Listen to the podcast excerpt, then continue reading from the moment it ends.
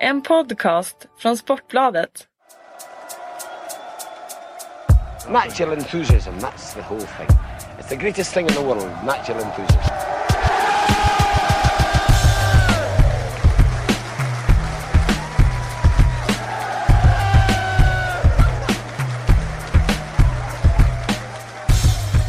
God jul och välkomna till det 53 avsnittet av Sportbladets Premier League-podd. Eh, det sista inför jul. Så nu ska vi försöka ta den här högtiden till nya höjder. Vadå, det var namn... så ettårsjubileum förra gången? Ehm, Nej, det var 50-jubileum. Men... 50-jubileum för några veckor sedan som vi bommade helt. Okej, men 52 känns väl ändå Ja, ganska fast- symboliskt ifall det var ett program i veckan som Ja, fast Fast det vi har ju inte haft under sommaren. ah, just det. Så att jag tror att vi drog igång ganska tidigt under förra säsongen. Jag har varit där. igång i drygt ett år. Augusti Ja, förra augusti året. förra året tror jag också. Ja, Okej, då var det helt irrelevant. Men bra försök. Bra. Ja. Som ni hör, eh, mitt namn är Patrik Syk och med mig så har jag då mina två tomtar, Erik, Erik Niva och Kalle Karlsson. Okej, ja, ja. Ja, den bjussar vi på. Eh, vi ska faktiskt ta- dela ut lite julklappar senare i det här avsnittet, men eh, vi kan väl börja med eh, några färska intryck från eh, veckans ligacup och kvartsfinalerna. Erik, Tottenham går ju som på räls. Ja, ja, det var fan roligt. Det var en match som jag verkligen ville att Spurs skulle vinna. Eh, vi har ju vår cuptradition som jag personligen tar på stort allvar och jag ser ju också den här säsongen som eh, en säsong som kommer kretsa kring kupperna. Eh, på så sätt vill jag jag ville att vi skulle ha fått en lättare lottning i Europa League. Var lite sur att vi prioriterade bort eh, gruppsegern där förra veckan. Men jag vill att vi ska manövrera oss förbi Burnley i FA-cupen och jag ville absolut att vi skulle ta oss förbi Newcastle i ligacupen. Det gjorde vi, spelade rätt bra, gjorde mål och fick dessutom en positiv lottning därefter. Eh, Blades. Ja, och med all respekt för Sheffield United så ska jag ju faktiskt erkänna att till och med jag som den mest negativa och pessimistiska och förlustinriktade Tottenham-anhängare som finns tror att vi slår dem över två matcher. Visst, de kan slå sig av 15 hemma och de gick till fa Cup semi redan så sent som förra säsongen. Men över två matcher så tror jag innerligt att vi vinner. Och då ska vi till Wembley!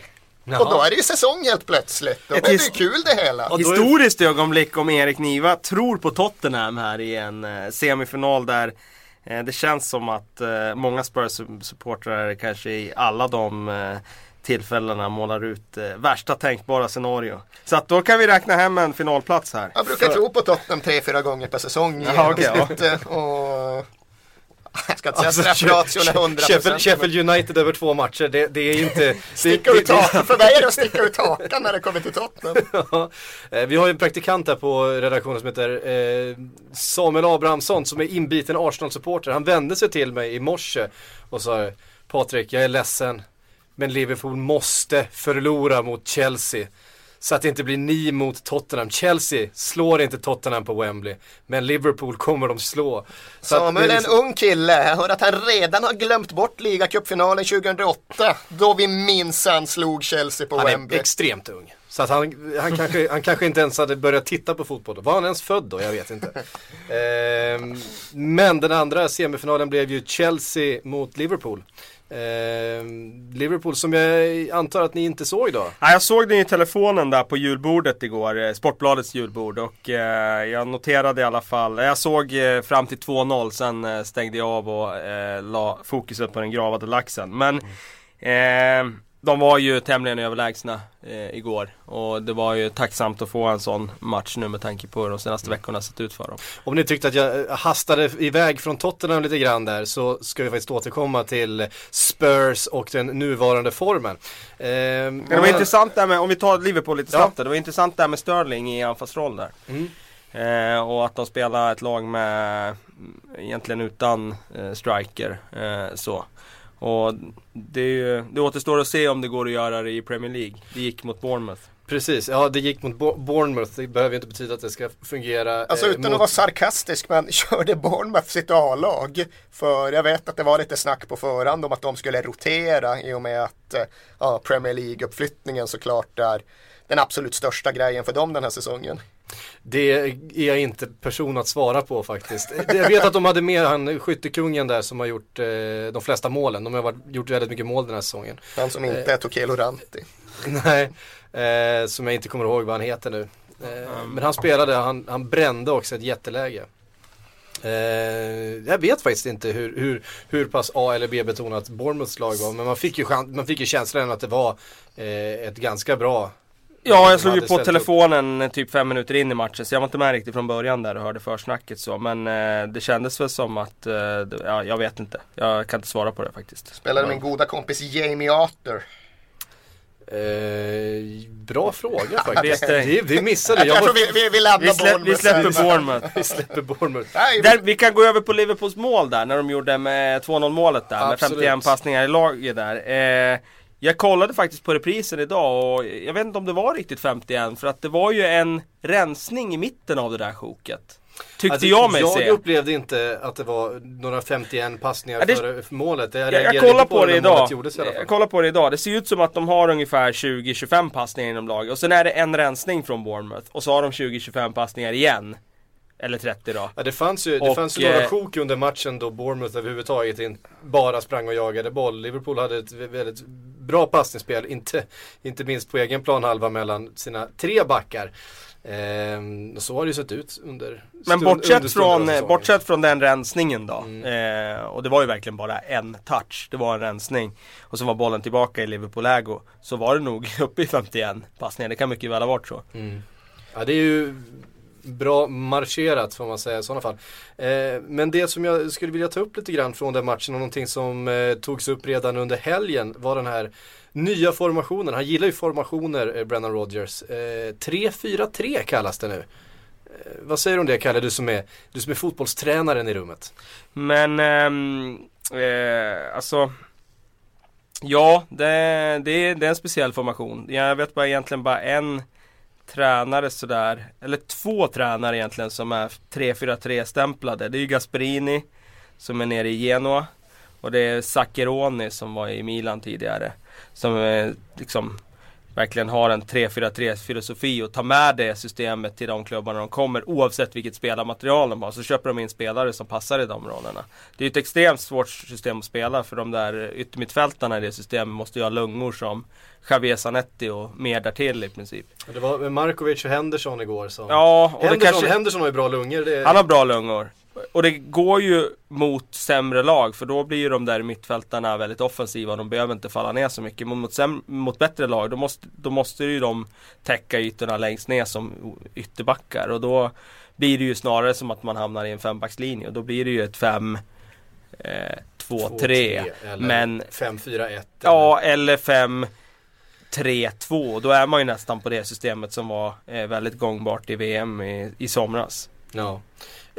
Kan det här vara med trebackslinjen och, och det här experimenterandet med väldigt mycket mittfältare och eh, ingen egentlig striker på plan. Kan det vara modellen nu för eh, Brennan Rodgers när Sturridge är skadad och, och eh, anfallarna helt enkelt inte levererar? Det kan det nog vara med tanke på att det uppenbarligen har varit väldigt svårt att få de andra formationerna att fungera och, och med tanke på att han måste ju testa någonting nytt när de har kört fast. Så att eh, om, med, med gårdagens resultat och han var så nöjd med Sterlings insats så tror jag säkert att han kommer testa det här i Premier League eh, redan till nästa match mot Arsenal faktiskt. Och då får vi se om de klarar av att och, och göra det mot bra motstånd. Mm, många har ju eh, eh, varit lite förvånade över eh, ska man säga, frånvaron av eh, Sakho. Mamadou Sakho. Mm. Eh, fransmannen som har fått stå tillbaks till förmån för Dejan Lovren som ju kanske inte har eh, rosat marknaden. Nu fick han komma in i halvtid. Gjorde han några intryck på dig Kalle? Han du se så mycket? Nej, då hade ju jag stängt av och switchat över till Okej. Tottenham Det Newcastle var och sen julfest igår kan vi avslöja. för- Ja, och, och eh, då var det alltså Tottenham Newcastle på telefonen och eh, gravad lax på tallriken. Så att eh, det var eh, min, eh, mitt fokus på Liverpool hade jag släppt då. Ja, jag hade i alla fall vett att lämna julbordet för att kunna titta på Spurs. Jag du märk- skulle äta laxen och ha den kvar. Jag trodde tänkt. du satt kvar nere i hörnet Nej, där igår. helvete. eh, Sen märkte jag att fan, Wennman satt ju själv där nere i hörnet. Ja, Så att, eh, nej, det, jag lämnade Du var, det var ta där. taktiskt drag att av, avvika. Ja men det har ju, jag har gjort det med varierad framgång nu två säsonger i rad. Det var ju exakt samma sak förra året. Vi hade julbord samma dag Och det var som Spurs ligacup. spelade Ja. ligacup-kvart. Då var det West Ham hemma i Tactic Timmy Sherwoods första match. Så den eh, förlorade vi ju. Eh, Så egentligen borde jag kanske inte ha provat samma metodik igen. Och, och ur skrock-hänseende. Men nu gick det ju bra. Ja det gjorde det. Ehm, och det spelades ju några matcher även i tisdags i den här. Jag trodde vi skulle komma in på Spurs där, men vi Ja men vi, vi sparar, vi håller på Ja. den lite, Ja. en liten stund till. Jag satt och googlade Bournemouths laguppställning medan Ja. vi pratade taktik. Det verkar som att de körde ändå rätt ordinarie gäng skulle jag säga. Så, Ja. Det var en tung skalp alltså. exakt. Ja. exakt. Ja, men alltså, Bournemouth skulle man ju på allvar vilja prata lite grann om just för att de har ju saker på gång och även ifall vi inte Och de har pengar. De har en del pengar. Jag tror att den där ryssens budget överskattas kanske lite grann. Men Nu har han ju fått... Alla eh, ryssar har ju inte, har nu har inte de hur mycket blivit, pengar fatt, som helst. nu har de blivit fattiga nu när Ruben har dykt men också. så. Han är smooth, han har sina pengar i pund, Pund, ja, Eh, han har gjort den transitionen. Men, nej, men det är väl fullt rimligt att tro att vi kommer få stifta bekantskap med Harry Arter och Callum Wilson och de killarna nästa säsong i och med att Bournemouth eh, ser ut att kunna gå upp. Och Eddie Howe har ju verkligen byggt något där över tid. Och på ett sätt är det lite överraskande att Liverpool kan ha 52 passningar i rad i och med att Bournemouth också värderar possession så pass mycket som de gör. Eh, nu såg ju inte jag någonting av matchen så jag kan inte alls bedöma vare sig det ena eller det andra lagets prestation men jag kan konstatera att Bournemouth är ju på väg upp till höjder där de aldrig någonsin tidigare varit. För det är ju en i grunden ganska liten klubb. Man kan ibland eh, Ja, det är en få arena som vild tar 12 000 Ja. ungefär va? Ibland känns det ju som att alla klubbar i de lägre divisionerna är sleeping giants. Men riktigt så är det ju faktiskt inte. Bournemouth är ingen sleeping giant utan det är en eh, dvärg i sammanhanget som nu är på väg upp för att dansa med de stora elefanterna. Och det är ju tränardrivet det här i högre utsträckning än jag skulle säga att det är pengadrivet. Det är inte oligarkpengarna som gör att Bournemouth är hög på Premier League utan det är ju Eddie Howe, hans metodik, hans eh, långsiktiga bygge. Eh, och det är kul, det är spännande. Ja. Eh, ja, är det så att de hade planen att föra, föra spelet igår och ha någon possession så misslyckades den. kan Ganska rejält. Ja, det såg inte ut som de alls var intresserade av det igår. Däremot så såg de ju inte alls ofarliga ut eh, just i, kon- i omställningarna och offensivt så, så finns det ju kvalitet där och Liverpools backlinje är ju inte den, den eh, tuffaste att eh, sätta lite griller i huvudet på en Men scout eller en... Tokelo spelar noll minuter eller Honom såg jag inte röken av. Ja, det- men han brukar inte spela. Det är en märklig transferhistoria det där. Att de ändå tog in honom för, ja, i alla fall Så mycket mycket pengar, pengar. med Malmö FF mått mätt. Och sen knappt få, fått göra en start liksom. Mm. Ehm, vi ska säga någonting om de här matcherna i tisdags också. Eh, där framförallt då Southampton slogs ut utav Sheffield United som nu då eh, ställs mot eh, Tottenham i semifinalen. Eh, vad lyckades man med där Sheffield United egentligen? Var det en eh, liksom en, eh, vad vad säger man, smash and grab eh, seger eller har Southampton tappat eh, lite fart? Eh, jag tror man drog nytta av att Southampton är inne i en trend där man eh, just nu störtdyker. Fyra raka förluster kom de väl med till den här matchen. Och det känns som att eh, det var rätt läge att möta Southampton i. Eh, det har blivit tyvärr nu då, för jag gillar ju när det kommer uppstickare som slår sig in där uppe och kan hota och eh, få tabellen att se ut på ett, i ett eh, annat utseende än vad, vad förhandstipsen pekar på. Men tyvärr då så är det väl så att när Southampton började drabbas av lite skador här på hösten så blev det avslöjande. avslöjan, den här truppen blev avslöjad då. Eh, nu har inte eh, Schneiderlin, Cork och de här spelat i den utsträckningen som de gjorde i början av serien. Eh, och då tyvärr eh, så har de varit lite för tunna. Så nu blir jag mer poddlyssnare än poddproducent känner jag. Men jag såg ingen av matcherna i tisdags. Var, var det någon som såg eh, Sheffield United Southampton och hur såg det ut i så fall? Nej, jag såg inte den matchen. Ja, jag har bara sett eh, highlights från den. så att- Okej, vi ska så inte jag göra en hoppades- hoppades- spelanalys där. Nej, vi, vi hoppar det. Men det är ändå ett eh, uppseendeväckande eh, resultat Absolut. förstås med tanke på den hösten som Southampton har haft. Och med tanke på att det skiljer två divisioner. Mm. Det kanske inte är alldeles klart för samtliga lyssnare att Sheffield United inte då ligger i Championship utan de ligger nere i League One, alltså tredje divisionen. Och går i och för sig helt okej okay där nu. Jag tror de ligger på kvalplats runt femte, sjätte plats någonting. Men det ska ju ändå vara en jäkla skillnad på de här två lagen och det ska vara skillnad på ett Sheffield United mot ett Tottenham i en semifinal. Men det är ju rättvist att tala om en riktig skräll. Det är ju anmärkningsvärt just att ett lag från två divisioner ner kan besegra ett ändå relativt högt flygande Premier League-lag som Southampton. Det är häftigt tycker jag med, med Sheffield United att de har blivit lite av ett kupplag nu för att eh, eh, lag på den där nivån de brukar ju få till en fullträff upplever jag. Där man går långt i kuppen och det gjorde de ju i fjol där i FA-cupen då. Men att de två år i rad smäller till och ändå är framme i semi nu i ligacupen. Det är ju jäkligt kul för Nigel Clough. De har lite cuptradition. Jag minns ju ja, några... Sheffield-året 93 väldigt starkt när det var Sheffield-derby på Wembley i semifinalen. En riktigt så här klassisk match. Chris Wadder sköt frispark från 35 meter och liksom hela nordvästra London pratade Yorkshire-dialekt för en dag. Och sen var de ju uppe i semifinal, när 17 kan det ha varit? 2003 eller någonting tänker jag. När David Seaman gör en sån otrolig räddning när de mötte Arsenal. Bollen är inne men Seaman lyckas gräva ut den. Det här borde kunna vara 2003, jag ska inte svära ja, på det. Men de var det inte någon 2008 också? Eller är det någon annan klubb jag tänker på då?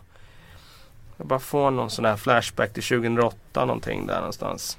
De möter Chelsea då. Kan säkert stämma men där är det ju ändå så att där är det ju en sleeping giant vi har att göra med. Sheffield United är en mycket större klubb än vad Bournemouth är till exempel. Mm. Sheffield United har ju potentialen för att vara en mittenklubb i Premier League. De skulle ju snitta 30 000 utan problem. De skulle fylla Bramall Lane som är knappt 30 000 tror jag. Ifall de gick upp en division till och hade lite hugg på Premier Leaguens.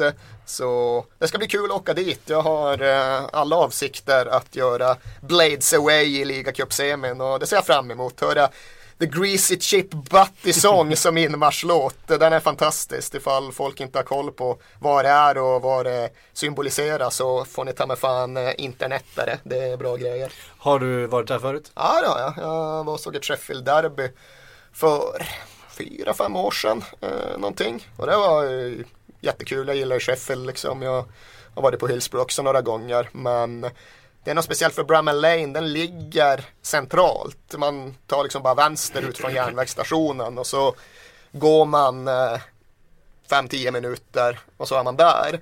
Så det kan bli en bra, en bra marsch från stationen när vi åker upp eh, och spelar ligacupsemi. Eh, mycket, mycket festligt det hela. Ja, eh, kan bli kul ju för er Spurs-supportrar eh, att ta en tripp till Sheffield i, i januari. Så jag gjorde ju för den där resan senast vi skulle spela ligacupfinal, Burnley i semifinalen. Lite samma läge, även om de, ja, de var inte en Premier League-klubb då tror jag. Jag tror att de var... Vilket år var det? Det här är 2009 blir det ja, väl. då hade de inte, då var de på väg upp. Ja, de var på väg upp. De var liksom upwardly mobile. Men det var ändå så att det skulle vi såklart klara. Och vi vann hemmamatchen med 4-1. Och då kan man ju tycka att det är klart. Men då var jag inte lika positiv som jag är nu. Jag kommer ihåg att jag faktiskt skrev ett blogginlägg på den tiden vi fortfarande producerade en blogg inför matchen. Där jag just preciserade att ja, men det här kan jag nog se framför mig hur det blir. Det kommer regna så inåt helvete och de kommer singla in en massa höga bollar och de kommer ut 2-0 innan vi har fattat vad som händer. Och från där kan vad som helst hända. Och exakt så blev det faktiskt. Det, det regnade som fan och de det bara regnade in inlägg i straffområdet. De gjorde både 2 och 3-0 och ska på så sätt eh, få spela på Wembley. För det var de värda. Men då hade de den oerhört märkliga regeln som jag faktiskt inte vet om den finns kvar. Mm. Att bortamålen började gälla först efter förlängningen. Det. Mm. det. var inte så att de var helt eh, ur spel. Men de räknades inte vid 90 minuter. Så det gjorde att vi fick en förlängning på oss att rätta till eländet. Och visade egentligen inga tendenser att göra det. Men i typ 118 minuten stormar Burnley fram med 6-7 gubbar på en hörna. Och vi fick ställa om. Och Pavlychenko lyckas toffla in en helt oförtjänt reducering. Som gjorde att vi faktiskt släppte oss iväg till Wembley.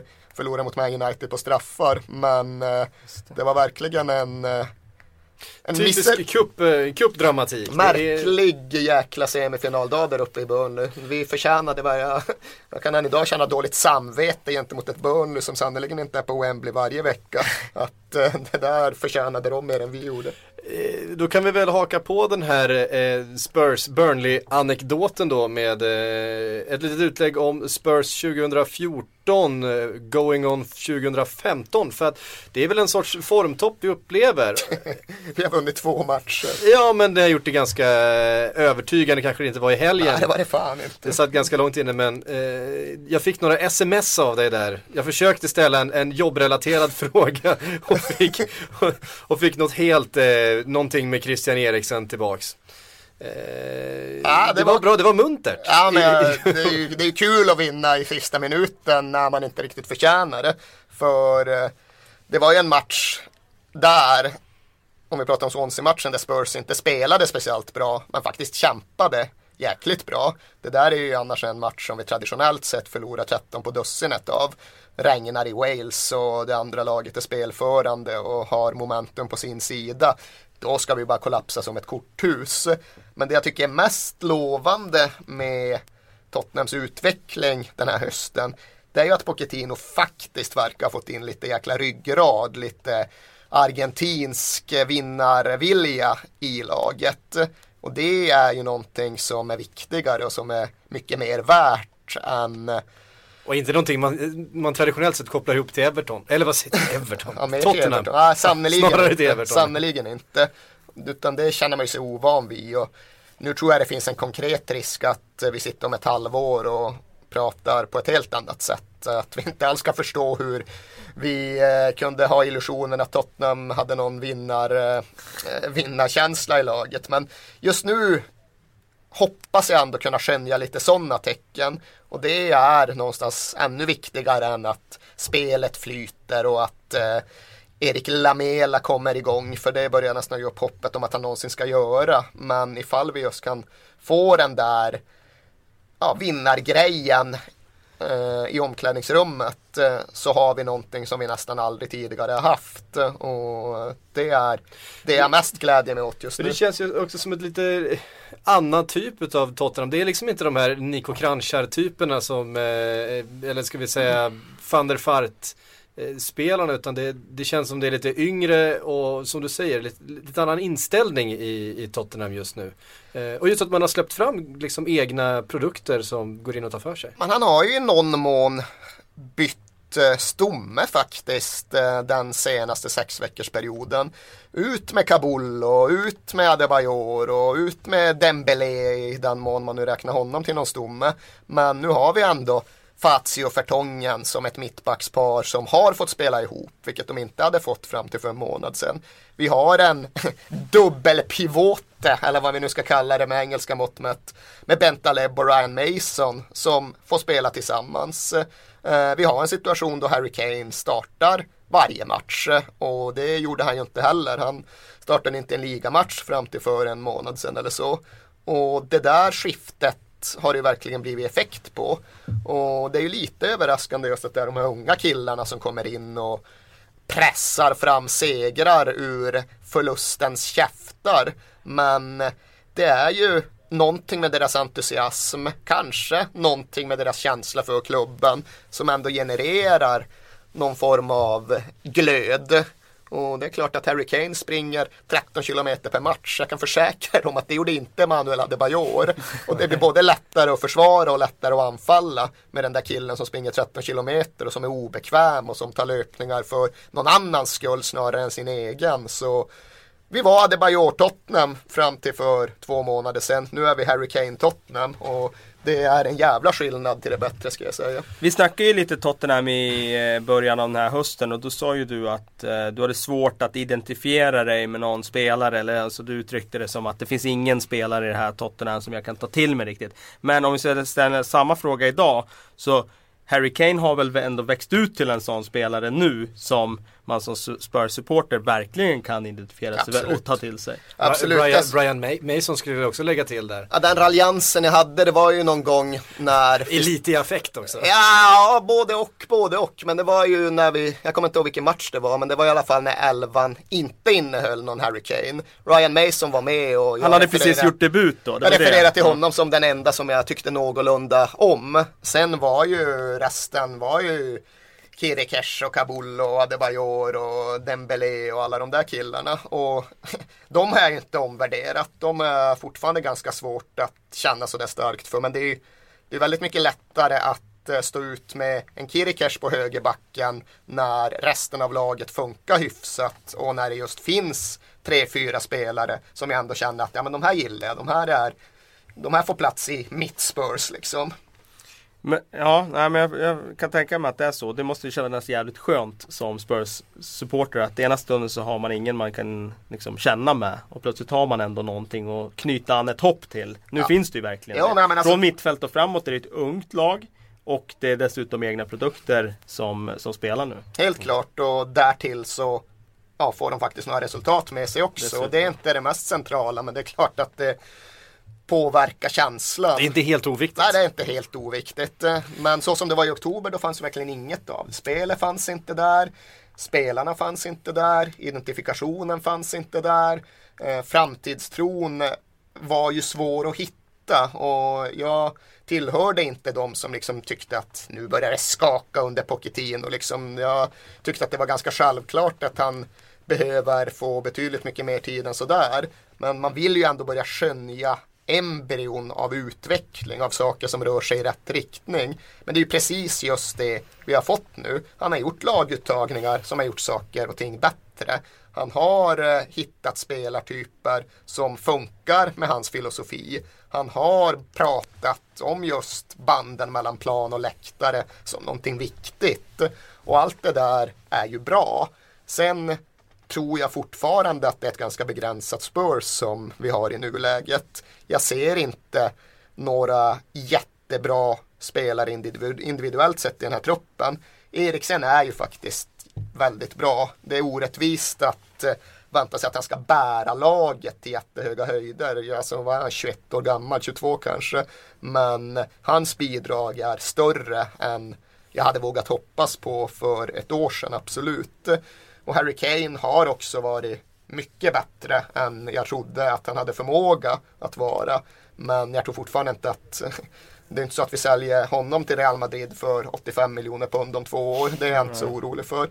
Så jag tror fortfarande att Nej, man ska vara lagom bra. Ja, nej, men det finns ju ett tak för det här Spurs. Men eh, när man kan hitta manöverutrymme under det taket för att hitta fram till Wembley i mars så känns det som, ja men då har vi en säsong och det är mer begär jag inte. I oktober kändes det som att det skulle bara vara ett jäkla tröskande runt tionde platsen och några bortprioriterade kupper. Nu ska jag inte ta ut den där semifinalsegern för mycket men får vi bara Wembley i mars då, då är säsongen okej.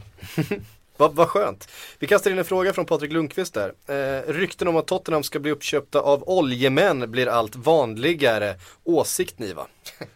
Ja, till att börja med så har ju klubben redan ganska kraftfullt dementerat den där historien om att eh, Qatars eh, eh, stadsstyre skulle vara intresserat av att ta över Spurs. Så just den tror jag väl inte så mycket på. Eh, sen är ju det där en fråga som jag har jättesvårt att svara på. Skulle jag ens vilja att det blev så? Och ryggmärgssvaret och det svar som de flesta som känner mig förväntar sig är ju att nej men det skulle jag inte för det skulle kosta mer än det smakade. Vi skulle offra så mycket av vår klubb för framgången. Eh, och så känner jag väl i grund och botten. Men samtidigt finns det ju någonting i mig som det finns i alla fotbollssupportrar som kretsar kring att fan, det skulle vara rätt deppigt att dö utan att se oss vinna något riktigt stort. Vinna ligan en enda gång. Och det är lite som, ja, den här säsongen begär jag inte mer än en resa till Wembley av. Och mitt liv begär jag inte mer av än en enda jäkla ligatitel en endaste gång. Och jag tror ju inte att vi får en utan shejk eller oligark så som fotbollsvärlden fungerar. Och det gör ju att eh, det finns någonting där djupt inom mig som eh, jag får erkänna skulle kunna sälja bort ganska mycket av allting för tanken på en enda ligatitel. Det om Spurs. Där eh, tror jag vi fyllde en, en, en, del av den kvoten för eh, den här hösten. Ja. Äh, man kan inte få för mycket. Det kanske blir mer längre fram i avsnittet, vem vet? När det väntas eh, Wembley så. Ja, ja, längre fram i avsnittet med det. Jaha. Man vet, man, man, man vet ju aldrig.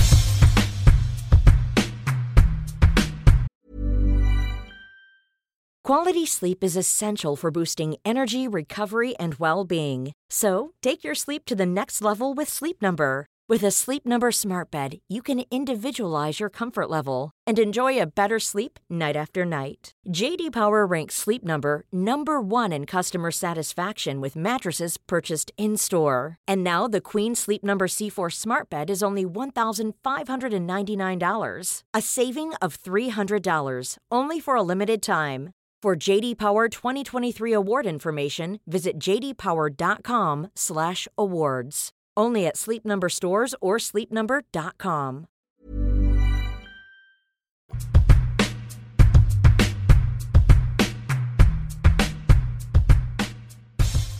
Nu kommer vi till det här momentet som eh, ni har fasat båda två. Vi ska dela ut julklappar. På med tomteskäggen. Den här skulle Eh. Kalle ta ja. Jag rockade ju bort mitt skägg idag, ja precis. Ja, exakt. Eh, nej men det är ju så här.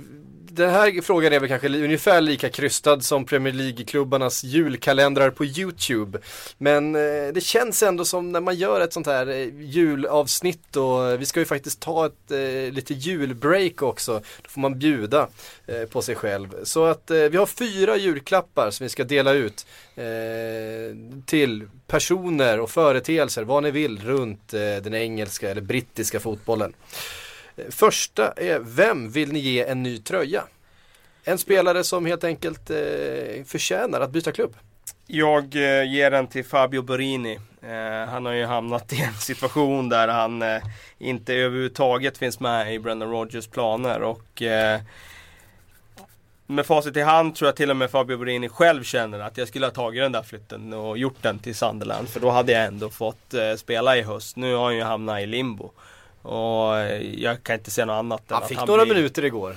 Att han blir såld nu i januari för att eh, jag menar några minuter mot Bournemouth i, li- i ligacupen. Det här var ju faktiskt en spelare som gjorde en väldigt, väldigt bra session på lån i Sunderland. Så att han skulle ju ta avstamp därifrån var det ju var väl hans tanke. Eh, Brendan Rodgers hade andra planer.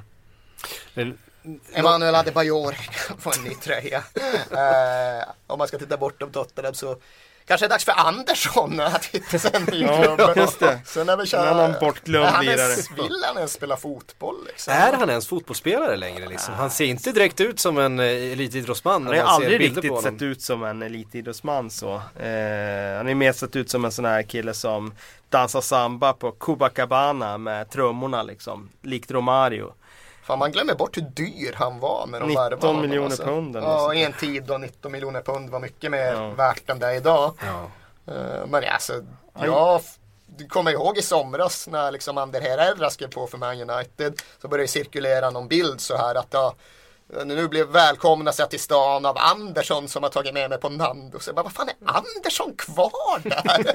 Jag var liksom helt Han var ju nere på lån Han i Fiorentina och gjorde ingenting Nej, nej. liksom. Nej. Var helt ointresserad minns, man minns den eh, bilden från läkarundersökningen eh, där han ser ut i alla fall att suga in magen väldigt mycket precis när han, de tar den här pulsen på honom, den där klassiska eh, läkarundersökningsbilden. Det brukar inte se så, det brukar se lite mer avslappnat ut än vad det gjorde just där. kan bara passa på att skjuta in att eh, de sms som jag skickade när du försökte eh, spika podcasttider, de, eh, baserades på Tottenhams sång om Christian Eriksen som i sin tur är snodd från Man Uniteds sång om Andersson, son, son som är en jävligt bra sång. Det är hans stora bidrag till den engelska fotbollskulturen. det är att han fick en, eh, en bra sång till sin ära som sen har fortplantat sig och spridits vidare.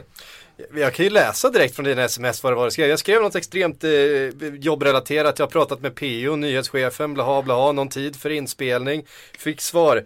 Eriksen sen sen, he's Tottenhams 23. Eh, och jag är liksom, vadå? Frågetecken. Det här är alltså To- tio minuter efter att han hade är- mål i 90 Ja, precis. To the left, to the right, Andy makes och Özil look shite. Ja, just det. Ja, alltså, okej Erik. Nu, Ja, det är bra, du, du, du är med imorgon. det är bra sväng i den sången. Eh, vi går på nästa julklapp. Vem vill ni ge en känga? Är det någon som har förtjänat en, eh, en, en fot?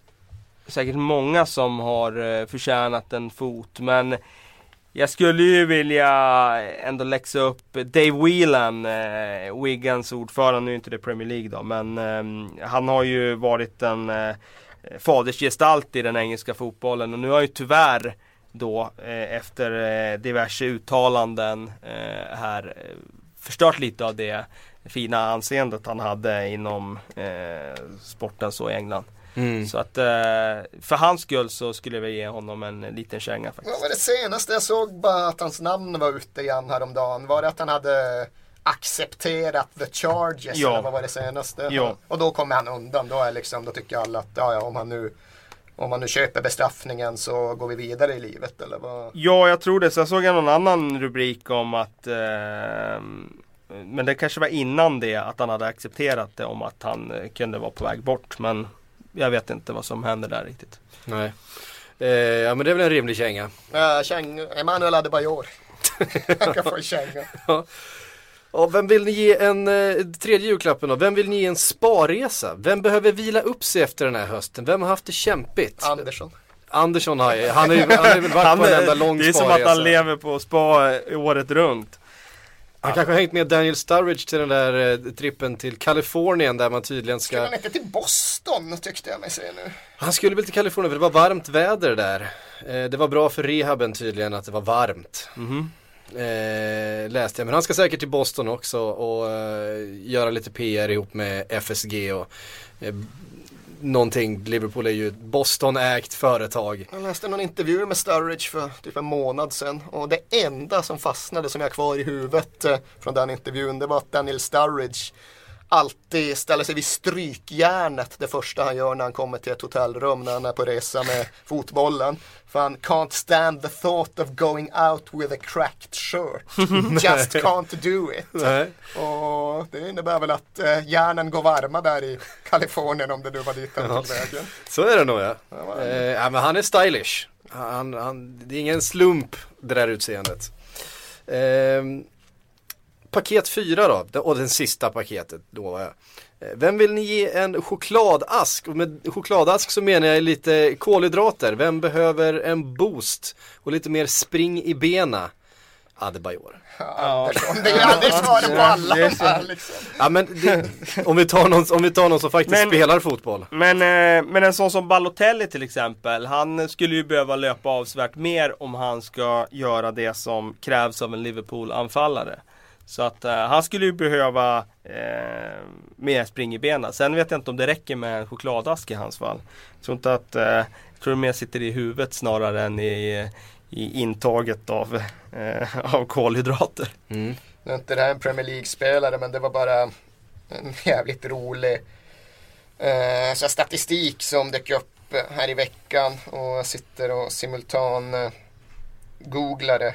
Och tydligen var det VM, jag trodde att det var från en enskild match med Juventus, typ Juventus Atletico Madrid eller någonting. Men det var tydligen under VM där de hade summerat antalet eh, sprints, alltså högintensitetslöpningar för de olika mittfältarna.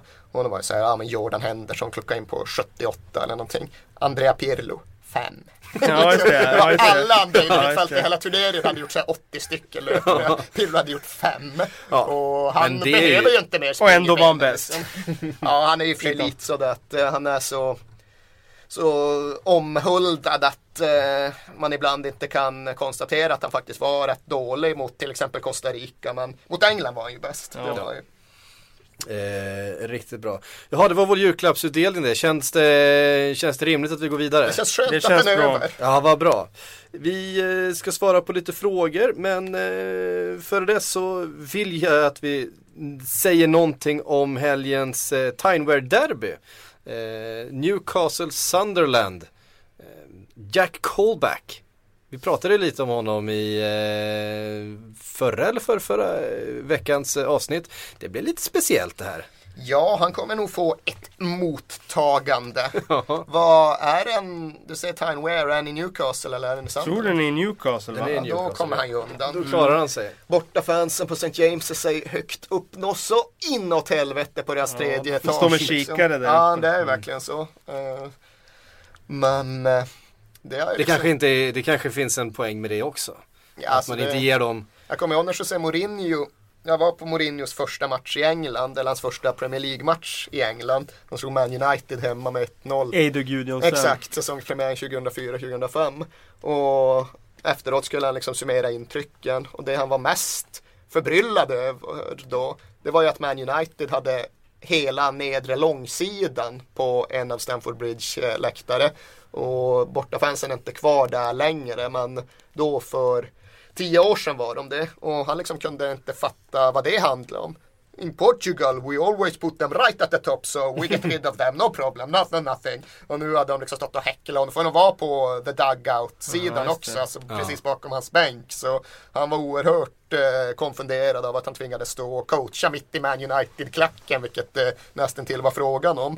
Eh, Det kan man ju förstå att det inte det är, känns eh, helt rimligt. Nej, det är klart också att det blir en jäkla kulturell krock för portugisisk fotboll. Jag tror bara jag sett alltså resande bortafans en gång. Jag kanske har varit på tio portugisiska ligamatcher och Benfica Porto är den enda som jag har sett liksom någon, eh, någon eh, större större bortasektion överhuvudtaget. En ganska, en ganska märklig liga det där, där du har några jätteklubbar och sen då och då möter de klubbar som har liksom 3-4 tusen på sina hemmamatcher. Absolut. eh, Den, eh, ja, men det är ju lite skotsk i just karaktären på så sätt att det finns några elefanter och väldigt många myggor. Eh, nu har jag ingen aning om varför vi börjar prata om det här överhuvudtaget. Men Det är en podd med portugisisk fotboll här som kommer här efter nyår. Då kan vi fortsätta diskussionen. Varför inte? Men tillbaks till eh, Newcastle Sunderland hur rankar ni, hur, hur rankar ni det derbyt? Eh, det finns ju några, några klassiska derbyn. Eh, vi har London-derbyn i eh, mängd och parti. Eh, Arsenal-Tottenham förstås det, det hetaste. Vi har Merseyside-derbyt, vi har Birmingham-derbyn. Vart hamnar eh, Tineware-derbyt? Det beror på om man räknar med rivalitet eller om man räknar liksom med globalt omfång och intresse och sådär. Alltså då hamnar de ju- Rivalitet tycker ja, jag. rivalitet. det är- sistnämnda är ointressant. Ja, rivalitet skulle jag nog sätta dem som ja, nästan högst upp i England just nu för att eh, jag ser inget annat derby som det liksom blir devalverat när när som Arsenal kanske har andra fiender i toppen än Tottenham snarare. Och Liverpool och United det liksom mötet har ju också devalverat senaste åren när City har blivit Uniteds största konkurrent kanske om titlar. Så, så att eh, rivalitet kanske etta. Det är ju så att det är väldigt svårt att ge ett generellt giltigt svar för varje derby har liksom sin inramning och och eh, sin bakgrund. Och det är ju tydligt så att de derbyn som till exempel inte har spelats på x antal år, de blir ju otroligt uppumpade när det väl är dags för dem. Det tror jag mäktigaste, maffigaste jag har upplevt i derbyväg i England, det var nog när Birmingham mötte Aston Villa och vann med, blev det 3-0 till slut, Peter Enkelman-matchen ifall någon kommer Just ihåg det. den. Och det var ju mycket för att de hade inte mötts på bra länge. Så det hade verkligen byggts upp någonting inför den matchen. Och det kan ju vara så att Newcastle Sunderland eh, också är som allra hetast när något av lagen har varit nere och vänt i några år. Men det gör att jag tycker liksom att alla de här stora derbyna, Merseyside-derbyt, Birmingham-derbyna, West Brom Wolves är också mm. jättestort. Mm. Alla de där liksom, de varierar lite grann i slagkraft beroende just på hur intensiv upptrappningen har varit gentemot eh, den enskilda matchen. Eh, generellt sett tycker jag de är ganska jämbördiga på många sätt. Och Newcastle och Sunderland är ju ett derby men det är ändå inte ett derby om att de inte kommer från samma stad som eh, Liverpool-klubbarna gör och så vidare och så vidare. Eh, så jag tycker det är svårt att bara hamra fast Men det, är, det är liksom lite olika, olika typer av derbyn. Där har vi ju Liverpool-Manchester United till exempel som ju är två städer som ligger nära varandra och som har en, en historisk rivalitet av den anledningen. Måste bara gå och svara min sambo 35 signaler, det kanske är något. Det kan vara, det kan vara värt att göra det. Eh, vet du vad Kalle, då medan Erik eh, löser det så eh, kan vi väl säga någonting om eh, söndagens stormatch också mellan Liverpool och Arsenal. Eh, möttes ungefär den här tiden förra året eh, fast då på Emirates. Det var väl något tidigare? Ja det var i november, november var det. Det var i november då ja. Eh, då eh, Arsenal Vann ja. Jag körde över Liverpool egentligen. 2-0 ja. tror jag det blev. Och då jag minns då att man kände att okej, okay, nu blev Liverpool avslöjat här i ja. ett stormöte och det kanske visade att de var inte riktigt framme. Men så blev det ju inte alls den gången. Tre månader senare så möttes man på Anfield och då var historien en annan. Ja, ombytta roller där ja. Eh, nu är det ju Anfield som gäller. Vad eh, men det känns ju ändå som det är Arsenal som, som kliver in i den här eh, matchen som favorit. Inte minst med tanke på att man eh, har fått igång målskyttet. Giroud ser, eh, ser ut som en riktig spelare.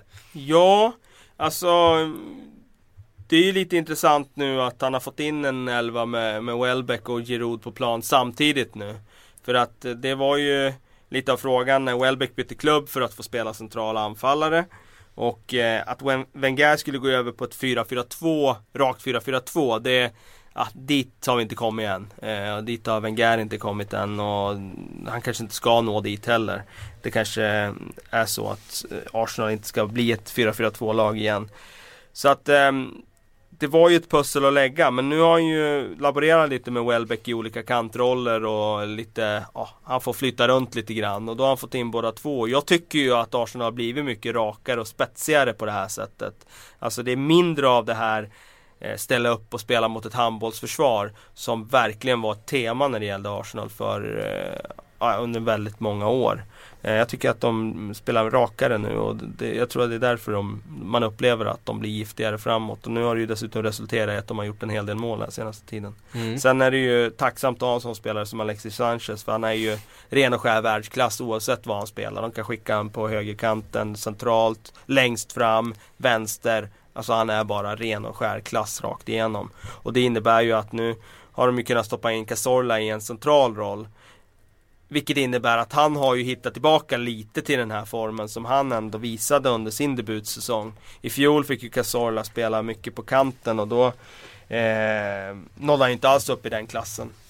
Så att eh, det har blivit lite synergieffekter nu med att de har eh, lyckats foga in många av de här spelarna i elvan och eh, ja, eh, Cazorla får de igång honom. Det, då blir det, då, då får en sån som Giroud ganska många spelare som kan eh, distribuera bollar.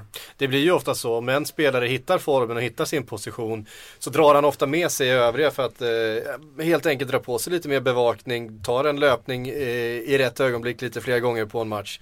Eh, och det öppnar upp för, för medtävlande att eh, prestera på lite högre nivå också. Jag var inte med här i ingången till Cazorla men om ni inte redan har berört det, vad tycker du ska hända när Özil ja. känner för att spela fotboll en Ja, det, det, var exakt det jag tänkte lyfta. Sen blir det ju ett jätteproblem när eh, Özil kommer tillbaka. Är det inte ett Eller, så kallat angenämt problem? Ja, det är det ju också på sätt och vis. För att på sätt och vis så upplever jag att de här problemen man målar upp på förhand De blir sällan problem i den omfattning man tror för att det löses ofta av att eh, det blir någon spelare skadad Inte, minst, inte minst i Arsenal. Inte minst i Arsenal och där blir det ju så jämnt Vilket innebär att det är säkert någon annan spelare som kommer bli skadad och då kommer det lösa sig eh, och så kanske det blir ett par, tre, fyra matcher där Där de har alla tillgängliga där framme och det blir ett pussel att lägga och någon måste sitta vid sidan eh, Özil kommer nog eh, få spela eh,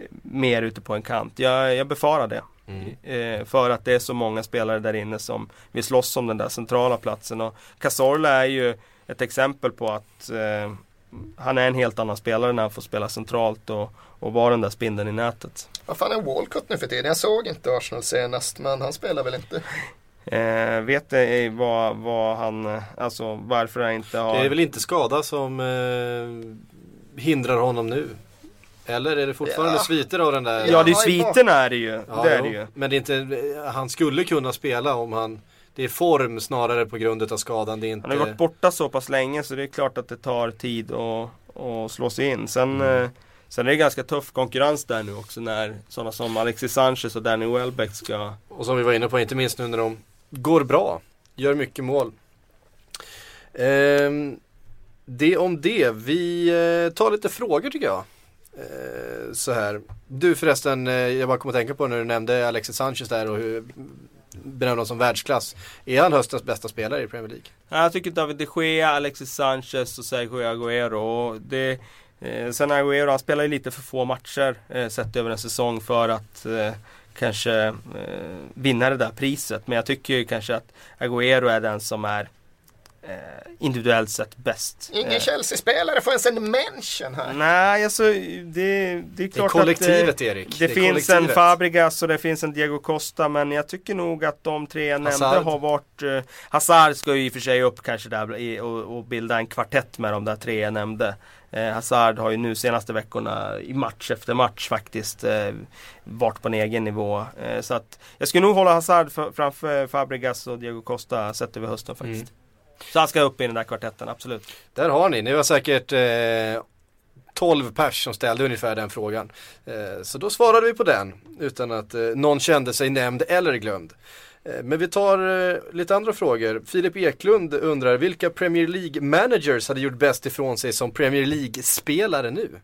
Nu, alltså i Gary, nuvarande Gary, form. Gary Monk tror jag skulle göra bra ifrån ut, sig. en, ta, ta ut en möjlig elva med Premier League-managers. Men det, men det blir ju roligare om vi går tillbaka och tittar på vad de gjorde när de faktiskt var som bäst. Ja okej. Var för det att- det? Det kändes ganska tilltalande. Ja, jag tar tänkte den också. Bort, snart ställer du Steve Bruce idag liksom. Ja, kan nicka bort inlägg. Det tror jag. Han och Pochettino får vara mittbackar. Ja liksom. men eh, Bruce han är ju en sån här mittback man har på bänken som man skickar in sista tio när det blir den där matchbilden av massa inlägg och, och du vill ha en, en, eh, ett fyrtorn som nickar undan. Monk tror jag faktiskt är den bästa spelaren Han är ju den som, är, han- som har närmast till karriären. Exakt, det var inte så länge sedan han spelade. Jag tror att han skulle med lite träning då skulle han kunna gå in och göra en halvtimme i Premier League. Så. Koman tror jag fortfarande Han är för kan. gammal nu va? Ja, men han kan nog slugga på ett 30 meters skott fortfarande, tror du inte det? Ja, han har säkert jävligt bra tillslag men räcker det med bra tillslag för att klara av Premier League-tempot? Ja, ja, det vete tusan. Ehm, nu är jag Ja, osäker, var- men vi har ingen målvakt va, som är tränare i Premier League. Det är få Målvakter målvakter. gör ju sällan bra tränare Ja, alltså. det är få, det är få, men det är väl ingen va? Nej, kan det inte vara. Då får vi gå på andra tränare och Ja, vad har målvaktstränare du kommit? Ja. Nej, jag har inte kommit så långt. Aha, jag försvann igen i 15 sekunder. här. Snacka Gary Monk Ja, här. Monk måste ju vara med. Han får väl vara mittback. Pardew ska ju spela. Han är inte lastgammal. Man får ju ta dem lite yngre Ja, liksom. ja. Pochettino ska Men nog in. han ska in. Ja. Martinez ska ju in. Martinez, Martin han ska är ju fortfarande vältrimmad ja, ja, liksom. absolut. Vi har en centrallinje men vi har inte så mycket. Wingers blir ju tufft att, att hitta. Löpstarka wingers. Roy, Roy, Roy wingers. Han är vänsterback. Det Roy Keane har ju sagt en- upp sig. Han är ju inte kvar i Aston Villa. Lambert ska nog spela. Men, men, men eh, Lambert är ju en markeringsspelare på defensiv mitt där. Precis. Eh, Vad har vi med för tränare? Ingen av oss. Brendan Rodgers har ju gått ner en hel del i vikt. Han ja, han, ta är några... han har ju ingen eh, karriär att Varken prata han om. eller Nej. Mourinho har ju. Nej, Absolut inte. de, de dissar jag rakt av. Och Pellegrini går ju inte och eh, fan, han känns Ja, han, svårplacerad. han känns oerhört svårplacerad. Vad- Harry ska Harry, Harry, Harry ska in. Eh, Sam Big, Allardyce Big Sam? Big. Sam. måste ju in på något sätt. Han kan, skulle ju kunna ta målvaktshandskarna.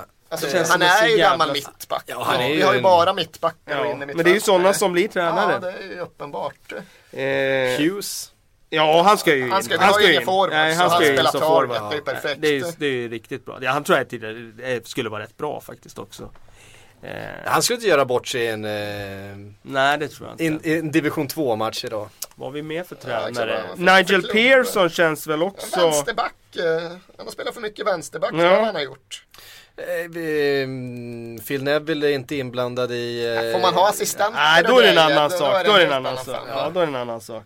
Ja, men jag Nej, tänker det tycker jag man får ju inte. krysta fram något. Ja, men vad fan vi håller på här. Jag håller på att kolla vilka klubbar som finns i Premier League. Det är inget, inget man Det, bara tar det är där man börjar. Eh, vad har vi glömt där? Ge mig jävla tabell. Ronald Koeman eh, satte vi alltså på bänken. Han då. får Vi ju bara Poki- kicker. Han får ju bara komma in och liksom Han är, får ju- han är li, libero. Ja, man får ju gå in och bara, bara skjuta vrist liksom. Gus Poirier ska ju såklart in. Ja, absolut. Ja, Han ja. får spela på en ytter då eftersom han Ja. inte har några andra yttrar. Exakt. Warnock är väl svårt att se. Deich vill man ju i för sig ha in bara för att liksom ha hans eh, intimidating eh, Voice. ja, och eh, look. Och vem blir då manager i det här laget? Ja, det... det- måste ju vara Wenger. Ja, men jag vill ha in Eh, han Wenger. är, går ju elvan, han är väl vänsterback ju. Ja, han var Jag vänsterback vill ja, hoppa på en förlåt. ytter. Ja. Ja, okej. Jag tror det är bättre Ja, men då får Pelle än- Pellegrini få, få ta tränarrollen då. Fan sjal. Det kan han bli ovän med alla liksom. Det är Det blir svinbra. dålig stämning i det där omklädningsrummet tror jag. Ja, vad har vi en elva? Vi har ingen mål. Nej, vi har ingen Ja, målvakt. det kan vi Sätt glömma. tror Koman i målet då. Dagens målvaktsroll är ju ändå hälften Men livet. Alan, Al, Neuer-rollen. Alan Irvine, han är ju ganska lång och ser inte han ut lite som en målvakt? Har han Jag- spel? Jag kan inte. Ja, han har, spe, han har spelat, men han har inte spelat kanske... Ja, han har gjort eh, säsonger i andra ligan och sådär. Ja, vi Vi, har vi, vi, massa- vi, vi, ganska, ganska nära en elva, eller i alla fall en, en elva om vi sätter Koman i mål? Koman i mål. Mittar en backlinje. I mål? Ja, ja, ja. i mål? Ja, men den moderna målvaktsrollen, Neuer-rollen, de är ju ändå hälften Ja, libero. Okej då, okej då. Möjligen på Koman det. mål. Han får, så, får, han- så får han kliva upp och dunka från, eh, från 30 meter när det behövs. Ja, Jag tror alltså... Alan, Irvine var gammal winger, då är det klart han blir winger. Ja, Han han, lirar ju Blackburn eh, 92, 89 till 92. fan, det borde man ju komma ihåg honom. Ja, men det är kanon. Då har Ja. vi Wenger och, och. Irvin på kanterna. Gus Poirier i mitten tillsammans med Martinez och Paul Lambert. Och då var ju femman mittfält Ja, men det, då tar vi Och tre mittbackar. Hughes Hughes på topp. Tre mittbackar, Monk, eh, Allardyce och Sean Dyke då, eller? Ja. Och då saknar vi bara en andra forward. Men Gerd får ta stort löpansvar på, på sin vänster. Vad hände med Nigel Pearson? Jag ville ha honom som vänsterback. Ja, det kanske Wenger får vara andra forward, så får Pearson vara wingback. Jag tror Pearson vart stoppade ta... vi Martinez nu då? Är han, är han, är han mitt. registern liksom eller? Nu har vi laget. Koman i mål. Trebackslinje. Tre mittbackar med Monk, Allardyce, Dyke. Nigel Pearson, vänster wingback. Alan Irvin, höger wingback. Tre inne mittfältare. Martinez, Gus Poirier och Lambert. Lambert. Och så Hughes, target forward. Wenger, djupledsforward. Steve Bruce då? Vart var han vägen? Ah, han på bänken. han är på bänken. bänken. Ja, Ja. Dyche är ju bättre tränad, alltså det får vi någonstans erkänna. Det är, alla är bättre tränare. Nu petar ju för Pochettino från ingenstans. Han är ju ändå, vad fan, han är ju bara 42, 43. Han är ju, han är ju framför Dyke i Men backlinjen. vart, har- vart har Pochettino spelat då? Ah, överallt, PSG och grejer. Jaha. Ja, ja, för fan Espanyol sen stora framgångar. Ja, Han det var mer än vad jag visste. Nej, han spelar ju VM för VM för Det var ju Argentina. han som blev- kickade ner Owen 2002. Precis. Han, fan. han blev ju snuvad av Owen där Det i, i, på, i det målet. Eh, ja men där har vi en elva ju. Du menar när, när Owen filmar menar du? Ja, det där jag blandade ihop det med. Kan vara så. Eh, nej men vet du vad, då släpper vi det så eh, går vi vidare på nästa fråga. Vi har fått det från Viktor Lundqvist. Hur länge tror ni det dröjer innan någon annan klubb än City, United, Arsenal eller Chelsea vinner ligan? Sist var ju 94-95. Ja, det är ju Tottenham som står på tur. Eh, eller hur Erik? Vi snackar ju om det. Inte ens under en livstid. Katars stadsstyrelse. Ja, Ja, men det, var, det, var, det var ju en, det var ju en, en, en, gräs, en grästuva ifrån det i våras när, Ja, det när våras. Gerard halkade. Det, det får mig att tro att det kanske inte är liksom ändå är omöjligt inom tio års tid. Jag tror Och vem, men vem Ja, skulle jag det tror det vara? omöjligt. Alltså, det är ju, med nuvarande in. ägarförhållanden så kommer ingen annan klubb att göra det. Det är ifall någon annan klubb får en helt ny injektion som får liksom en Chelsea eller ett Mm. Man City uppköp. Och sen kan man säga att det kommer bli svårare på andra sidan Financial Fair Play. Ja, men det kommer ändå vara möjligt på ett sätt som jag inte tror är att eh, coacha sig upp genom ligan. Eh, Men Liverpool hade ju i så fall motbevisare. Och så har vi pratat om det igår, jag och killen som jag såg Spurs tillsammans med som har samma relation till Tottenham som jag. Att eh, våren 2011-2012 när Defoe vägrar stötta in bollen i öppet mål på Eastlands och vi istället förlorar mot Man City. Då hade vi inte vunnit ligan, men det var ändå Bale och Modric, van der Fart, Ledley King. Det var det Tottenham. Och där, när Defoe inte är mål på Eastlands. Så Men han nådde inte den bollen va? Ah, han tajmade fel. Ja, okej. Eh, men hade vi vunnit den matchen, hade vi petat in den bollen i tomt mål, då hade vi legat någon enstaka poäng ifrån ligaledningen. Och vi hade en så pass bra elva att jag tror inte vi bara hade fejda ifrån ifall vi därtill faktiskt hade förstärkt i januari. Men det här är alltså säsongen efter att Tottenham spelade i Champions League och fick in, fick in en jäkla massa pengar. Det är när vi har vårt bästa lag som jag någonsin har upplevt. Och det är när vi har ligaledningen inom räckhåll. Så vad värvar vi i januari? Vad förstärker vi med? Kommer ni ihåg vad Tottenham gjorde det januarifönstret? Men... eh, Två nej. spelare in kan jag avslöja. Men vilka var det? 2012. Ehm, Det här handlar liksom, fan spetsar vi bara till det lite mer? Kan vi verkligen få lite mer punch i Kom den här elvan? Adebayor in då? Nej, Adebayor det var var, senare. han var Det var en tidigare sommar. faktiskt. Ja. Eh, och Crouch hade lämnat då eh, året innan Ja, vi va? behövde en forward. En Ja precis, det är det jag är inne på, det var att vart det fanns en lucka. Eh, Ja, det var inte det måste. Nej, han kom var ju tidigare. 2008 då. Ja, just det.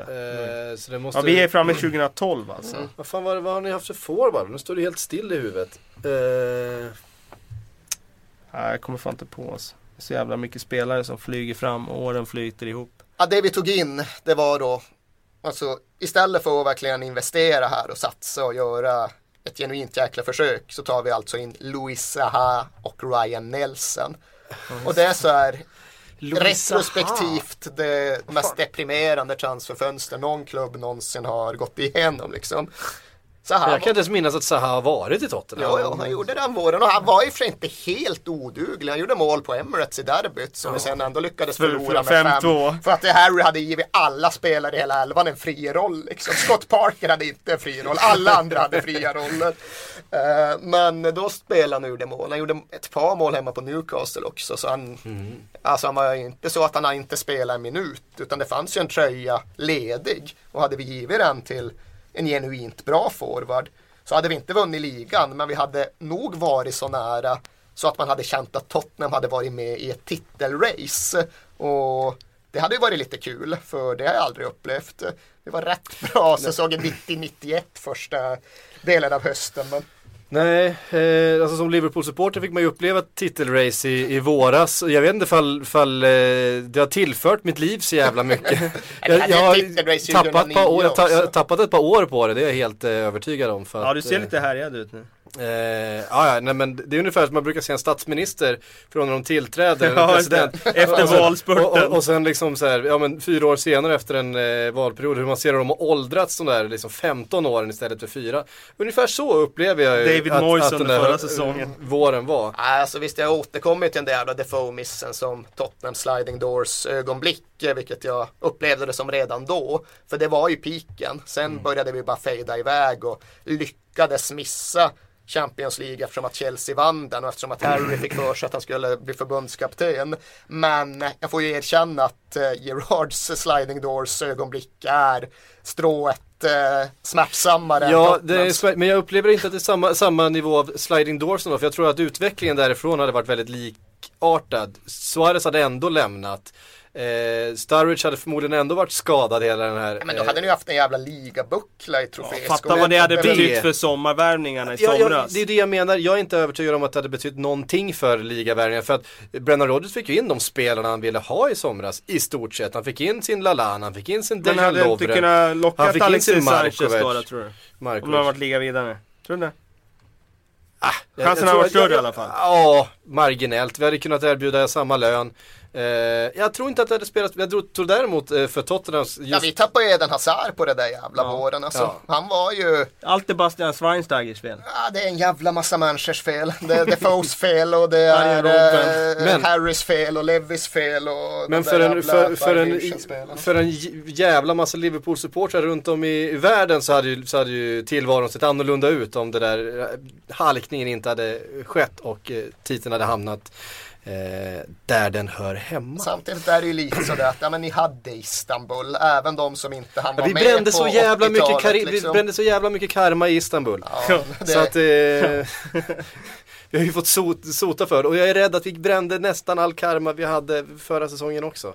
Eftersom allting gäller när det kommer till fotboll. Istanbul och så FA Cup-finalen året efter direkt där med West Ham-vändningen där.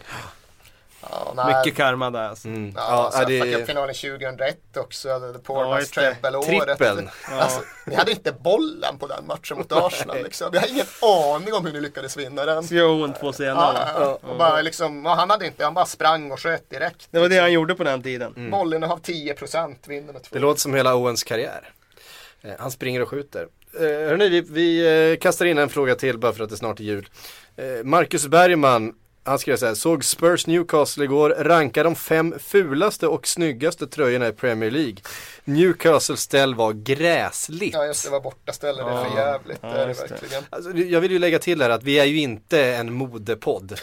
eh, design, design och estetik är väl inte det vi är experter på egentligen. Men det, jag tycker det, jag är så jävla fascinerad över hur, hur eh, fotbollssupportrar som normalt sett klär sig som skit helt plötsligt blir fullständiga modeexperter när det kommer till, nej den där linjen på sidan där, oh vilken ful tröja. Och så sitter det någon, Men man blir förbannad när de mässar med tradition. Ja, det- det kan jag köpa. jag kommer ihåg när Southampton var i uppror för att de liksom höll på att mixtra med deras eh, stripes. Att eh, de till att börja med införde en sån där jävla blank kvadrat på ryggen för att numret skulle kunna tryckas bättre och sen höll de på att göra dem smalare och sådär. Så får man inte hålla på. Det här med att Barcelona ska ha tvärrandigt nästa säsong. Ja, det, precis. det, må, ja, det måste vara ett skämt. Dåligt skämt. Vi hade ju vår grej när vi det jävla reseföretaget Thomson som sponsor och de envisades med att hamra dit sin röda logga 2002. Det var ju många med all rätta vansinnigt upprörda över. Nu har det där lite klingat av. Nu har vi haft flera sponsorer med röda inslag och det är tydligen inte lika viktigt längre för folk att vi ska vara fria från rött. Men ska vi ranka ställ, jag tycker ändå då måste vi hålla oss till första ställe. Jag kommer inte, det byts så mycket andra och tredje. Jag helt meningslösa. Jag kommer inte har det- för andra det är lite- ställ Det är lite det jag menar att, att folk sitter och och blir jätteupprörda över ett tredje ställ som ser ut som eh, Ja med någon slalomdräkt från 87 liksom. När de själva sitter, sitter där i mjukisbrallor och foppatofflor liksom och, eh, och uttalar sig. Jag, jag begriper inte grejen. Men eh, vi kan väl ta och, och eh, lista lite snygga tröjor då. Eh, har vi någon på rak arm? Alltså jag gillar ju Newcastles Ja, hemmatröja ja, ifall absolut. de ska få lite upprättelse. Jag är ju ganska förtjust i QPRs tröja. The Just- hoops. Ja precis. Ja, man gillar ju hoops där De har det ska rugby, rugbystuket liksom där det ska vara ett rugbystuk. Liksom. Celtic och QPR ska ha Ja. tväränder och så är det ju bara. Absolut. Jag har alltid varit svag för Chelseas hemmatröja. Alltså, men nu är ju jag svag för blått så. Eh, men, ja men, bara enkel, stilren. Så länge de håller en enkel och stilren så tycker jag det är bra. Vad säger ni om kombinationen Claret Blue då? Jag gillar ju den, men det gör jag egentligen enbart just för att den andas så mycket gammal engelsk fotbollskultur. Den färgkombinationen, jag kan inte komma på någon annanstans i samhället där jag ser Claret and Blue användas ihop, utan det är bara inom engelsk fotboll det görs. Och det gör ju så att man tycker om det. Eh, vem, vem, vem är bäst på det då? Det är ju nästan omöjligt att skilja dem åt. Ja, eh, Villa, eh, West Ham och eh, Burnley. Alltså jag kollade det där för bara en månad sedan vilka som egentligen var först och ta mig fan om jag inte lyckas glömma bort det. Men det var Aston Villa som var jag först. håller ju på de som var först helt enkelt. Aston- Och du säger att det var Aston Villa. Jag är säker på i stort sett. Jag, nu, blir jag, nu blir man sådär jävla satt på potten. Men visst är det Aston Villa. För de, de, de var ju storlaget då 1890 och vann ju ligan och var liksom Fan, du bara sitter och smattrar ur dig 1800-talshistoria här på ett imponerande sätt. Eh, eh, jo, jag har läst det här någonstans att jag tror att det Ja, var så du var inte med och upplevde när- det då alltså menar du? Nej, precis.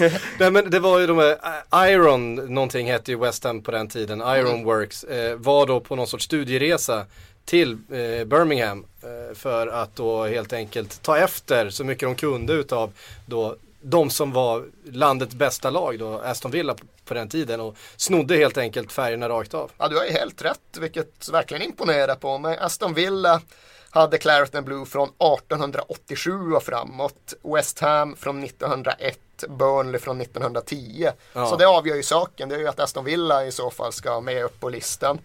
Tydligen. In the previous year they had donned chocolate brown and blue. Det låter ju sådär låter i sämre. jämförelse. Men ja, ja, vad har vi då? Newcastle, Chelsea, Aston Villa. Eh, just det. Eh, jag tycker ju att Swanseas tröjor är rätt snygga, de är helvita. De är ju väldigt lika eh, Tottenhams. Men Tottenham brukar ha de här lite mörkblå inslagen. Jag tycker den är riktigt helvita stilen som eh, Swansea har är, Får man gå läcker. utanför just Englands gränser och gå på brittiska fotbollen så gillar ju, jag är svag för Celtic alltså. Ja, den är fin. Det, det är ju. Kan också ha med att göra att det är snarlik sköna gröna VSK från Västerås. Och sen, jag menar... Men med den här grönvita alliansen som finns över Europa, liksom Hammarby och Celtic och Rapid Wien och allt vad fan det är. Alla grönvita klubbar ha, ha, hänger ihop. Ja, men jag VSK tror- är med där. Jag tror Västerås claimar lite så här eh, Brotherhood med Celtics fans. Är det så, alltså? Ja, ja, Jävlar absolut. ja. Det är nog det är inte så mycket från Celtics fans eh, det, utan mer att, eh, åt det, det andra hållet. Men det är samma logik som gör att eh, en av våra redaktörer här, Jonathan Ekeliv, håller på Manchester City. Eh, fast det gör han, ja, lite sådär bara för att de är ljusblåa och han Håller håller på MFF. GIF Sundsvall. Nej för, förlåt, förlåt, förlåt, förlåt, förlåt, förlåt eh, Gävle. Jaha, GIF. ja. ja, ja. Eh, så att han gillar ljusblåa lag för att han gillade Gävle när han eh, växte upp.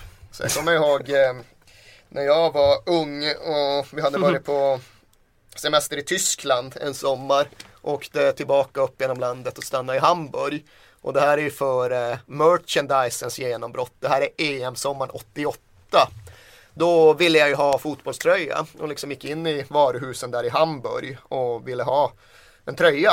Men jag var liksom inte klar över det faktum att HSV på den tiden var mer rödvita. Nu känns de ju blåvita. Men den där 80-talslinan, den var rödvit. Och jag kunde inte köpa den tröjan för det var Gällivare SKs färger. Och Gällivare SK, Det är fienden. ja för jävla klubb alltså. Fy fan för dem. Ja, men det var fullast, jag kunde inte köpa den tröjan. Men ville ändå desperat gärna ha en fotbollströja. Så bara fan finns det ingenting annat. Men det här var ju på tiden att vi var i Hamburg. Det fanns inga Sankt Pauli Borussia då? Dortmund där. Då sa de just att alltså, det finns faktiskt en annan skitklubb här som var nere tror jag i tredje divisionen då och spelade apropå Aston Villas gamla färger i typ chocolate brown. Ja, exakt. Och exakt. de bara, ja vi tror inte att du vill ha den här men och ja, jag bara, jo men jag får, jag får ta den där jävla St. Pauli-tröjan. Min första St. Pauli-tröja köpte jag 88 och det har ju blivit en sån där klubb som är trendig att gilla. I synnerhet eh, inom de subkulturer Mm. som jag kommer ifrån. Liksom eh, vänstergrejen och eh, det autonoma. Så är det jätte, jättemånga som har liksom tagit St. Pauli till sig som någon form av attribut. Men jag har jävla aner från 1988 och ett val som inte hade någonting med ideologi att göra. Utan bara kommer sig ifrån att de inte Ditt hat hade till Gällivare. Ja, Jag måste ta tillfället i akt här och hylla min gamla pojklagstränare i, eh, som jag hade i åldern 6 år upp till 11 år som heter Jürgen Gimpel från Västerås. En Bra tysk, namn. Mycket tysk bra som namn. eh, die hard fan till St. Pauli. Växte upp med klubben i Hamburg och Bodde liksom, på Reeperbahn. Ja men typ och eh, liksom han tog med hela laget ner. Vi åkte och spelade en cup nere i Tyskland och då gick vi på match på St. Pauli. Så att eh, han var... Millentor alltså. Ja. Fan vad fint. När Så var det? att, eh, ja det var nog där i krokarna typ 89, eh, nej 90 kanske. 90, ja 90, 91 kanske. Så du är också St. Pauli, märg och ben eller? Ja alltså, där och då var man ju det. Sen eh, följde ju det där bort med åren. Men eh, jag köpte ju en mussa då. En sån där liksom eh, eh, gubbkeps köpte jag i St. Pauli som, som jag, ja, som hängde med ett bra tag. Ja så är det, vissa får åka till, och se på fotboll i Hamburg, andra får åka på Bullerby Cup i Vimmerby och bo hemma för att det är så nära. Peter Summer Games brukade vi åka på. Det var jäkligt, jäkligt exotiskt. Ja, hörni, tiden har sprungit ifrån oss. Eh, Tack för att ni kom. Vi är tillbaka efter jul och nyårshelgerna för nu ska vi ta semester. Jag tror att du ska upp till Norrland någonstans och besöka mörkret. Jag ska åka upp och hata Gällivare SK som inte ens finns som. De har ju slagit ihop klubbarna där uppe ur ledetiden. Usch. Vadå med Och- Malmberget? Har de slagit ihop med Ja, det är Malmberget? sinnessjukt. Två rivaliserande klubbar. Det är som att Tottenham och Arsenal Ja. skulle gå ihop. Det är exakt vad det handlar om. Ja. Och det gör ju att jag faktiskt har lite svårt att ta till mig Ja, hemmaklubben. och nu är det lite speciellt för de gick upp i år. De gick upp i tvåan, vilket ändå är stort Ja, för det är oss. stort. Det är stort. Och jag blir glad, intellektuellt, men emotionellt så är det ju inte min klubb. Alltså. Men har vi inte skrivit något dokument om det här alltså? Nej, att det- två rivaliserande klubbar på det, liksom ändå anständig nivå går ihop på det här sättet. Jag tror aldrig vi har skrivit ett tecken Men var om inte det här, var, var inte det här en, en nödvändighet för eh, Jo, Mal- förmodligen. Malmberget Det utgår- eftersom staden det- de facto är på väg att, att raderas ut? Ja men det utgår Ja, ja, ja, ja, ja. Vad fan, det Det är finns lite svårt att hänga kvar som, som idrottsföreteelse. Nej för helvete, det finns gott om klubbar typ på Cypern som ju hör hemma på Nordcypern och har bara tagit namnet från sin gamla övergivna stad och spelar vidare i den grekcypriotiska Namnet ligan. kan man ju behålla. det sant. Donetsk har inte ett skit att göra med Donetsk längre. De har ju utlokalisera hela verksamheten på grund av inbördeskriget men eh, de har liksom blivit någon så ambulerande all-ukrainsk klubb. Eh, I alla fall så vill de försöka vara det. Trots alltså nu, de har ju inga band kvar till Donetsk i nuläget och jag har ju svårt att se att de kommer kunna återvända inom överskådlig framtid. Så nog fan går det, nu hade Malmbergets AIF kunnat pumpa på även om de nu ska stänga ner stan. Och Kalle, du flyger, eh, flyger västerut och jag, Jag drar eh, västerut. och eh, jag ska koncentrera mig på julmaten nu. Eh, så är det. Så, Du får fan inte, inte eh, splittra den eh, gravade laxen med någon jävla fotbollsstreamning. Nej. Nej, abso- det är absolut inte. Nu blir det fokus. Eh, det, gäller att, det gäller att fokusera på det man sysslar med för stunden. Eh, hörde ni, tack för att ni kom, tack för den här hösten. Vi eh, ses på andra sidan nyår.